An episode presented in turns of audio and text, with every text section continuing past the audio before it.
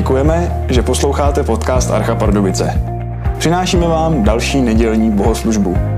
Pro informace o Arše navštivte naše webové stránky archapardubice.cz. Užijte si poslech.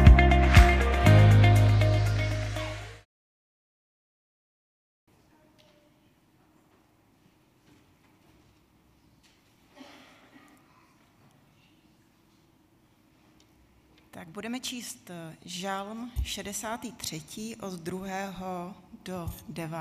verše. Bože, ty jsi můj Bůh, usilovně tě hledám. Má duše po tobě žízní. Mé tělo po tobě touží ve vyprahlé, vyschlé, bezvodé zemi. Proto tě vyhlížím ve svatyni. Chci hledět na tvou moc i slávu, neboť tvé milosrdenství je lepší než život. Merty tě budou oslavovat, tak tě budu dobrořečit po celý svůj život, ve tvém jménu budu pozvedat dlaně. Má duše se sytí tukem, tučnou stravou. A Merty radostným křikem tě chválí má ústa.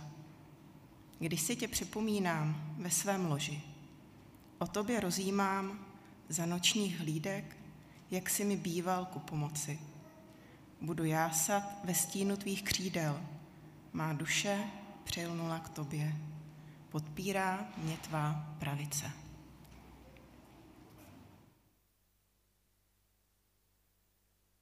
Tak děkuji pěkně za eh, přečtení tohoto textu a prosím teď skupinku, aby nás přišla doprovodit k tomu, abychom i my mohli se přidat k, té, k tomuto žalmistovu zvolání nebo volání, po čem touží jeho duše.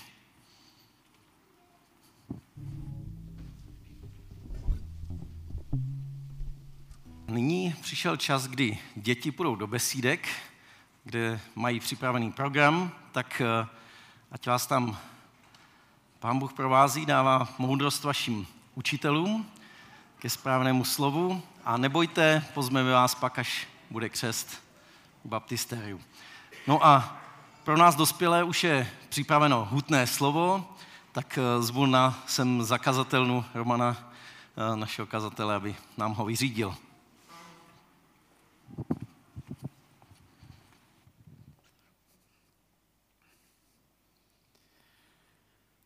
Dobré ráno. Dnes nás čekají samé krásné věci, křest mladých lidí, budeme se bavit o jídle, takže paráda.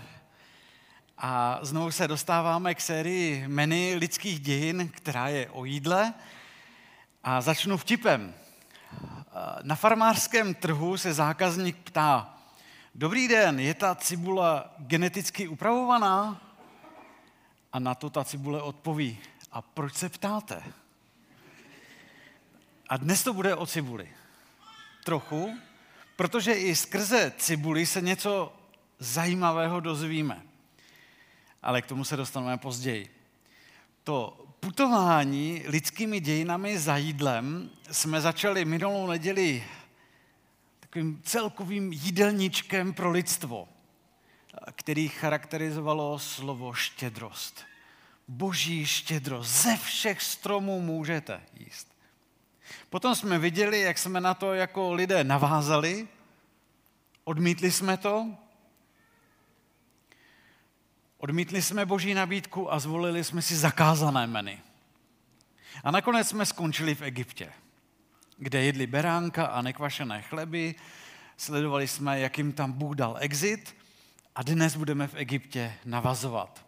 Takže když Izraelci vyrazili z Egypta, putovali pouští do země, kterou jim Bůh slíbil, tak po měsíci putování měli za sebou skvělé zážitky. Prošli mořem, jo, teď eh, ale dorazili na poušť. Tak to není nic překvapivého, na Blízkém východě je všude poušť. A dorazili na poušť a po měsíci zažívají takovou věc, začínají vzpomínat. A nejenom vzpomínat, ale reptat. Proč jsme je nezemřeli v Egyptě? Tam jsme sedávali, to je v 16. kapitole druhé knihy Bible, 16. kapitole 3. verš. Proč tam jsme sedávali nad hrnci masa a jídali chléb do sytosti. Vy jste nás, a to teď mysleli teď eh, toho Mojžíše, který vyvedl, vy jste nás ale odvedli sem na poušť, jen aby jsme celé toto schromáždění umořili hladem. Takže pochopitelně kvůli čemu reptali, kvůli jídlu. Tvrdili, že egyptské jídlo je lepší, než je jídlo na poušti. Co udělal Bůh? lidé by asi řekli, tak asi by potřebovali pořádně za uši, nevděčníci jedni. V Egyptě byli totiž otroky, teď jsou svobodní lidé a na co si stěžují? Na jídlo. Že? Takže kvůli jejich reptání, stížnostem, by vlastně klidně teď mohla přijít taková hůl soudu, která, vlastně která dopadla i na Egypt předtím. Tak teď mohla klidně takováhle hůl soudu dopadnout na Izraelce. To, co je zajímavé, Bůh ale Možíšovi, tomu lídrovi Izraelců, v podstatě řekl, aby tu hůl soudu položil na něj, na Boha. Čteme to o kapitolu dále. 17. kapitola knihy Exodus, 6. verš, Bůh říká, já tam budu stát před tebou na skále, na chorébu a udeříš do skály. Bůh vzal na sebe symbolický soud, který si zasloužili ti lidé. A na oplátku jim dal to, co si nezasloužili. Vodu ze skály. To je v tom šestém verši. Udeříš do skály a vyjde z ní voda, aby lid mohl pít. A kdybychom teď tady udělali takový velký odskok do nového zákona, tak nový zákon k nám k tomu přidává ještě další pohled, to, na koho dopadla ta hůl soudu. V 1. Korinským 10.4 můžeme o té situaci Izraelců na poušti čistoto, pili duchovní nápoj, tedy myslí se voda, pili totiž z duchovní skály, která je doprovázela a tou skálou byl Kristus. Tedy ten, kdo obrazně nastavil záda, za to reptání, za, za tu nevděčnost, tak byl i Ježíš. Ježíš nastavuje záda, aby na něj dopadla hůl. No ale pojďme se vrátit k jídlu. Nedostali tam jenom vodu, dostali i křepelky, chléb z nebe, to můžeme vidět v té 16. kapitoli ve 12. verši, kdy pán mu říká, slyšel jsem reptání Izraelců a vyhlásím, na večer se najíte masa a ráno se nasytíte chlebem, abyste poznali, že já jsem hospodin, váš Bůh. A tak každé ráno potom lid sbíral na poušti manu a každý si nabíral tolik, kolik potřeboval. Dokonce je ta boží milost předcházela v tomto ohledu ohledně jídla tak, že každodenní konzumace toho jídla jim připomínala, že je to Bůh, kdo skutečně naplňuje potřeby. Každý den to mohli vidět obrazně. Léta letoucí sbírali manu a viděli, kdo nám to poslal? Bůh. Kdo se o to stará? Bůh. Kdo se zajímá o naše životy? Bůh. Takže jim to skutečně připomínalo boží péči. Že Boha zajímají naše životy. A možná si teď říkáte, no dobře, to je fajn, oni to tam viděli, oni tam sbírali manu, ale já bych taky chtěl vidět, jak se o mě Bůh stará, jak moc ho zajímá můj život. Ano, no a právě proto to máme v Bibli napsáno. Totiž nevím, jestli byste to teď chtěli zkusit, že víc na poušť a na poušti pár let chodit a každý den sbírat manu, ale máme to napsáno v Bibli, protože nám to znázorňuje tu zvláštní boží péči, která se tehdy projevovala tak, že dokonce stačila tak velkému množství lidí, jako byl celý národ Izraele, ale dokonce ještě s takovou specialitou, s, takovou, s takovým bonusem, když přicházela sobota, tak toho napadlo dvakrát tolik. Že do takových detailů Boha zajímají naše životy. Do takových detailů Boha zajímá tvůj život. On ví, co jsi prožíval v pátek. Ví, co tě čekalo v sobotu. Ví, co tě čeká tenhle ten týden. Mana je pro nás obrazem toho, jak do detailu Boha zajímají naše životy. Tvůj život, můj život. To, jak mana byla důležitá, můžeme vidět i v tom, že potom byla uložena i do té truhly smlouvy. Tak byla důležitým symbolem božího zaopatření. A mohli bychom tenhle ten hluboký příběh božího zaopatření procházet ještě dlouho. Je tam spousta úžasných věcí, ale máme před sebou ještě další věci. Zejména se v tuhle tu chvíli chceme zastavit na meny pro tuto chvíli. Pokusit se to aplikovat. Co tím Bůh teď říká nám dnes?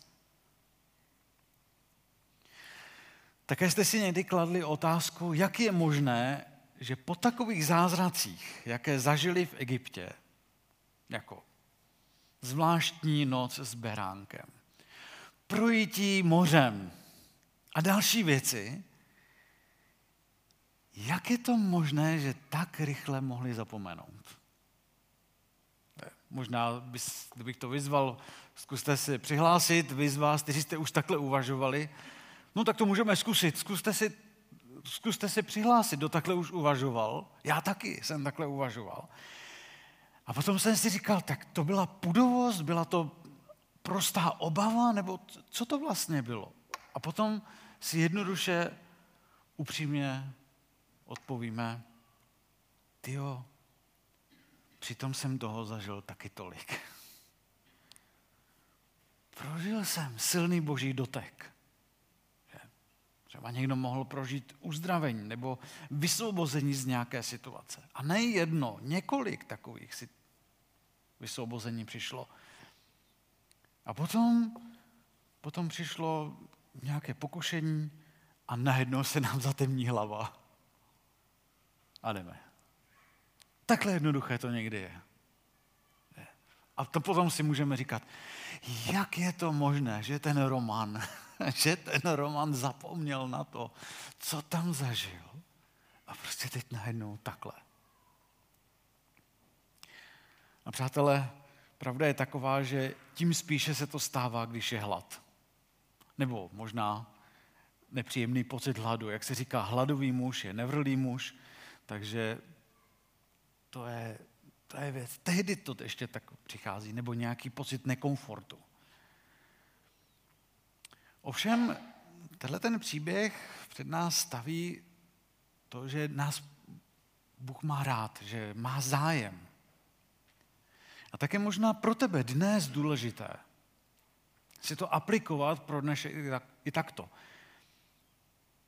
Přijímáš to, že tě Bůh skutečně, že se Bůh skutečně a opravdově o tebe zajímá i v tuhle tu chvíli? Přijímáš to? Přijímáš to, že tě má rád? Že tě objímá svojí láskou? Že nastavuje za tebe svá záda, aby na tebe nedopadla hůl soudu?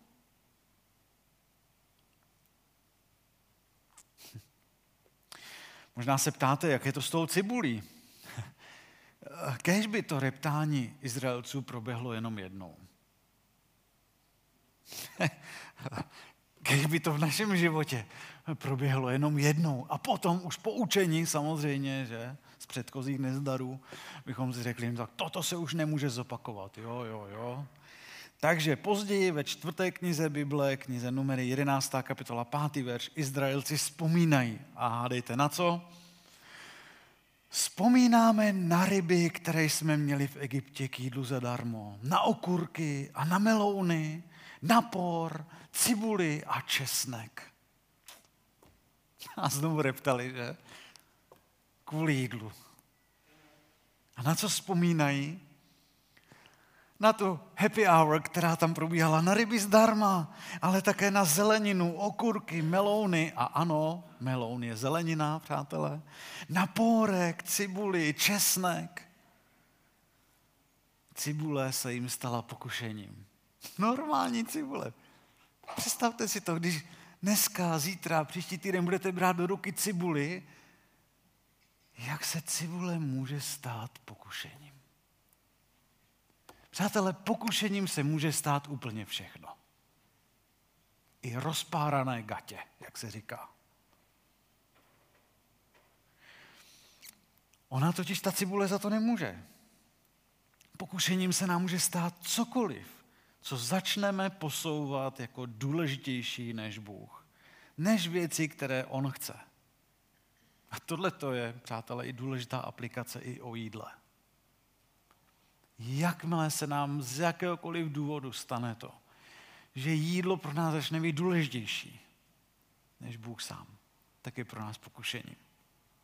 Přitom potřebujeme každý den. Bůh není proti jídlu, on je pro, jak uvidíme. Takže pojďme dál do toho putování na poušti k dalšímu momentu. A ten moment je tak důležitá část lidských dějin, jako je desatero. Na desateru se shodnou věřící i nevěřící. V podstatě se shodnou na tom, že kdyby se podle něho žilo, tak by bylo na světě fajn. Na tom se shodnou v podstatě všichni. Tedy eh, hodně často se přeskakují ty první části desatera, že se moc nenosí, ale dobře, v podstatě, kdybychom se zeptali, helejte, myslíte si, že kdyby se žilo podle desatera, tak i tady pardubáci nám řeknou, jasně, to by bylo super. Teda pokud by si vzpomněli, co tam je, ale v podstatě jako tuší, že co tam něco takového je. A tohle ten příběh o tom, jak se desatero objevilo, čteme v té druhé knize Bible, knize Exodus, v 19. kapitole. A těsně předtím, než bylo desatero vydáno, eh, tak tam můžeme číst v 19. kapitole toto. Ráno třetího dne pak nastalo hřmění a blízkání. Nad horou se objevil těžký oblak a znělo mocné troubení rohu. Všechen lid v táboře se třásl. Prostě svatý Bůh přichází na setkání s říšným lidem. Je to svatý, svatý je Bůh všemohoucí, jak jsme zpívali v té písni. A teď pokračuji dál v tom čtení. Hora Sinaj byla celá zahalena kouřem, neboť na ní hospodin se stoupil v ohni. Stoupal z ní dým jako z pece a celá hora se mohutně otřásala. Hospodin Mojžíšovi řekl, jdi dolů a varuj lid, ať se nepokoušejí proniknout k hospodinu, aby ho spatřili mnoho by jich padlo. Prostě by to nevydrželi, tu boží svatost. Také kněží, kteří přistupují k hospodinu, ať se posvětí, aby se na ně hospodin neobořil. Prostě by to taky nevydrželi, tu boží svatost. A právě na této hoře uzavřel Bůh smlouvu se svým lidem. Tu první krátkou část té smlouvy nazýváme desatero, ono to potom pokračuje i dál, ale řekneme tu první část nazýváme desatero. A smlouva, když je to smlouva, tak jak to znáte, i když podepisujete smlouvu s telefonním operátorem, tak je to smlouva dvoustraná věc. Je to dohoda, zakládá vztah. Takže Bůh Izraelcům slíbil, že bude jejich Bohem a oni se stanou jeho lidem. A tenhle ten vztah mezi svatým Bohem a hříšným lidem byl vlastně možný jenom díky tomu, že ta smlouva také zahrnovala to, jak se toto vypořádá. jak se můžou potkat svatý Bůh a hříšný lid. A zajistila smíření za hřích prostřednictvím obětí, prostřednictvím krve. Tedy ty oběti zvířat byly náznakem, potom hlavním ukazatelem toho budoucího řešení. Jak to se stalo potom z toho obětí Ježíše Krista. A úplně to navazuje stejně, jako když jedli Izraelci beránka v Egyptě, takže krev ochránila, jak si ji tam namatlali na, na ty dveře, tak jim naznačovala, že přijde den, kdy bude boží lid zachráněn skrze krev Ježíše. Takže takhle tam byla, řekněme, taková doložka, jak je to možné, aby se tyhle ty dvě strany mohly potkat. A, ale teď přichází ten zajímavý moment, protože když se vrátíme na tu horu, tak tam byla smlouva potvrzena krví, lid byl pokropen krví, takhle to můžeme číst ve 24. kapitole 8. verši. Toto je krev smlouvy, říká Mojžíš, kterou s vámi hospodin uzavřel podle všech těchto slov. No, a co potom následovalo? Když byla smlouva uzavřená? Párty, hostina. Kdo byl hostitel? Bůh. Takže čtu z 24. kapitoly od 9. verše. Mojžíš, Áron, Nádab, Abihu a 70 izraelských stařešinů pak vystoupilo nahoru a spatřili Boha Izraele. Pod jeho nohama bylo něco jako safírové dláždění, jasné jako samu nebe. Nevstáhl však ruku na přední ze synů Izraele, ačkoliv zahledli Boha. A potom jedli a pili. Takže to, co se stalo, je, že zástupci Izraelců vystoupali nahoru, která už byla přístupná, protože krev, spatřili Boha Izraele a najednou se stalo to, že vlastně on proti ním nezvedá ruku, protože to už bylo smířeno a místo toho jedí a pijou. A to je vlastně vyvrcholení příběhu o exodu z Egypta. To je důvod, proč se to všechno stalo. To je, řekněme, stělesnění boží milosti. Jídlo v boží přítomnosti. Nejenom tam jídlo na poušti, ale jídlo v boží přítomnosti. Škoda, že neznáme, co tam podávali. Jaké bylo menu? Nevíme. Ale vlastně nám to ukazuje na to, jak chce mít Bůh blízký vztah s lidmi. Chápete? Potom, co se to vyřeší, chce s nimi jíst. Chce s nimi jíst. Chce s nimi pít. A představte si, že dnes to budeme moci zažít. Kdy? No kdy přijde večeře páně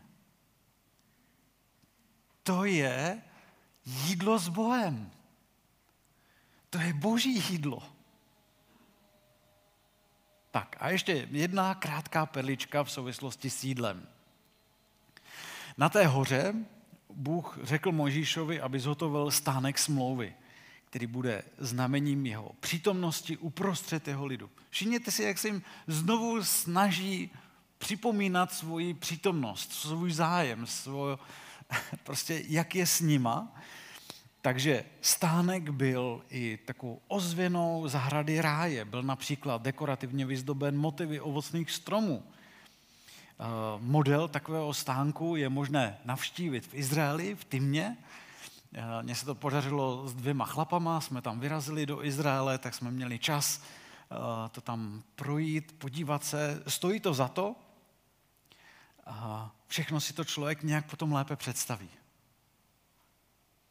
No a tenhle ten stánek byl vlastně příslip toho, Bůh je s vámi. Bůh chce být s vámi. A vlastně byl takovou připomínkou. Ten stánek, když potom putovali dál po poušti, tak byl připomínkou toho, hleďte, je to vlastně taková připomínka toho, jak to bylo s Bohem na hoře Sinaj. Jo, například kouř z toho kadidlového oltáře zahaloval svatyni svatých, podobně jako ten oblak, který tam byl na tou horou Sinaj. Stánek smlouvy tak potom vizuálně opakoval, připomínal příběh z hory Sinai. Provázel je Izraelce několik staletí, takže to nebyla jenom taková krátkodobá výstavka, že by si postavili na chvilku krátkodobou výstavku stánek smlouvy, ale léta, léta s ním putovali. A jednou součástí vybavení toho stánku byl i stůl pokrytý zlatem. Tady na obrázku vidíte jeho, řekněme, imitaci. Na stůl se potom pokládal čerstvě upečený chléb. To byla připomínka jídla na hoře Sinai. Jo, I když říkám připomínka, protože my nevíme, co tam bylo za meny. A vlastně je zajímavé, jak se tenhle ten chléb jmenoval. Ten chléb se jmenoval chléb boží přítomnosti. Ano, to znamená, je to pozvání k jídlu v boží přítomnosti, které, které tam pravidelně vlastně pekli, dávali na tenhle ten stůl. V českých biblích máme tenhle ten chléb překládán trochu tajuplně jako předkladné chleby. Předkladné chleby a znamená to, jako, že se předkládají před boží tvář. Jo, ale trochu takový tajuplný výraz, co to znamená předkladný chleba, že? V angličtině to je méně tajuplnější, je to prostě chléb přítomnosti. Chléb boží přítomnosti, protože se předkládají před boží tvář. Jakou to má aplikaci? No, má to jednak to, že pravidelně se Bůh Izraelcům vlastně připomínal, hele, přistupujete do mé přítomnosti. Já jsem tady s vámi. A skrze všechny tyhle ty ingredience jídla, tak nás Bůh zve do vztahu s ním. Ano, možná se cítíme tak zaneprázdnění, že si nemůžeme přidat další věc na seznam úkolů, že nám to takhle někdy s Bohem připadá jako, jako další věc na seznam úkolů. Jo, jako v pondělí zajít na nákup a já nevím, co všechno, du, du, du, du, du, tak ještě vztah s Bohem. Oj, oj, oj, na to nemám čas. Přesto ale my potřebujeme palivo pro duši. Potřebujeme trávit čas s Bohem. Tak kde k tomu získat motivaci? Protože to vůbec není o tom, že to jako do seznamu úkolů tak dovolte mi dát jednu hlavní motivaci. Je to nejvíce milující osoba v celém vesmíru. Stačí? Ne? No, tak to řeknu jinak. Ten, kdo tě osobně nejvíc má rád v celém vesmíru, to je Bůh. Čas s Bohem je proto skutečně dobře stráveným časem. Nebo to řeknu ještě jinak. Ten, kdo nechal dopadnout tu hůl soudu na svá záda, místo mě, místo tebe, byl Bůh. Proto čas s Bohem je skutečně dobře stráveným časem. A myslím, že jeho lásku uvidíme i v tom závěrečném schrnutí. Protože je to, když si to uvědomí, tak je to na každém kroku. Protože jeho lásku jsme mohli vidět i dnes v tom, když obrazně nastavoval záda pro hůl. Potom jsme to viděli i v příběhu o maně a vodě, protože to byl příběh boží péče, božího zájmu. Nepřehlíží Bůh naše potřeby. Potom jsme to mohli vidět i skrze tu, tu, tu boží touhu po blízkosti v tom jídle nahoře. Ten příběh boží smlouvy. Bůh se zavázal a potom jí s lidmi. A abychom si to připomínali, tak nechává udělat stánek. Dělají se tam ty chleby boží přítomnosti. Skrze jídlo si měl lid boží připomínat to, jaký je Bůh. Takže to je skvělé, že? Skrze jídlo. No a to nás vlastně čeká tak trochu i dnes u večeře páně. Nebude to taková hostina, jak to bylo na tom vrchu, jasně, uznávám. Zase na druhou stranu omluvou je, my nevíme, jaké tam bylo menu, takže jíme skromně, takže, ale Ježíš nám potom naznačil, co máme dělat, takže proto to děláme, tak jak to dělal Ježíš. No, recept. Tak dneska nemám žádný konkrétní recept, protože nemám žádný recept na manu. To by bylo úplně nejlepší. Kdybychom si teď tady rozdali manu, tak pojďme to teď ochutnat. Jak to vypadá, když se Bůh stará, když se Bůh zajímá. Tak nemám takový konkrétní recept na manu, protože mana padala z nebe. A jen bych řekl, pozor na cibuli. jo, ale to je jenom tak z legrace. Pokud vás to ale baví, něco upéct, něco si připomenout, jaký je Bůh, tak zase můžete upéct chléb, který bude připomínkou chleba boží přítomnosti. Zkuste si, se podívat do Bible, zjistit si, jak to připravovali, ten chleba, když potom každotýdenně tam dávali ten chléb boží přítomnosti. Zkuste si to vyhledat, můžete si upéct chleba, aby vám byl připomínkou. To je vlastně boží zájem i o mě. To mi má připomínat. Takže jo, tak tady teď skončíme.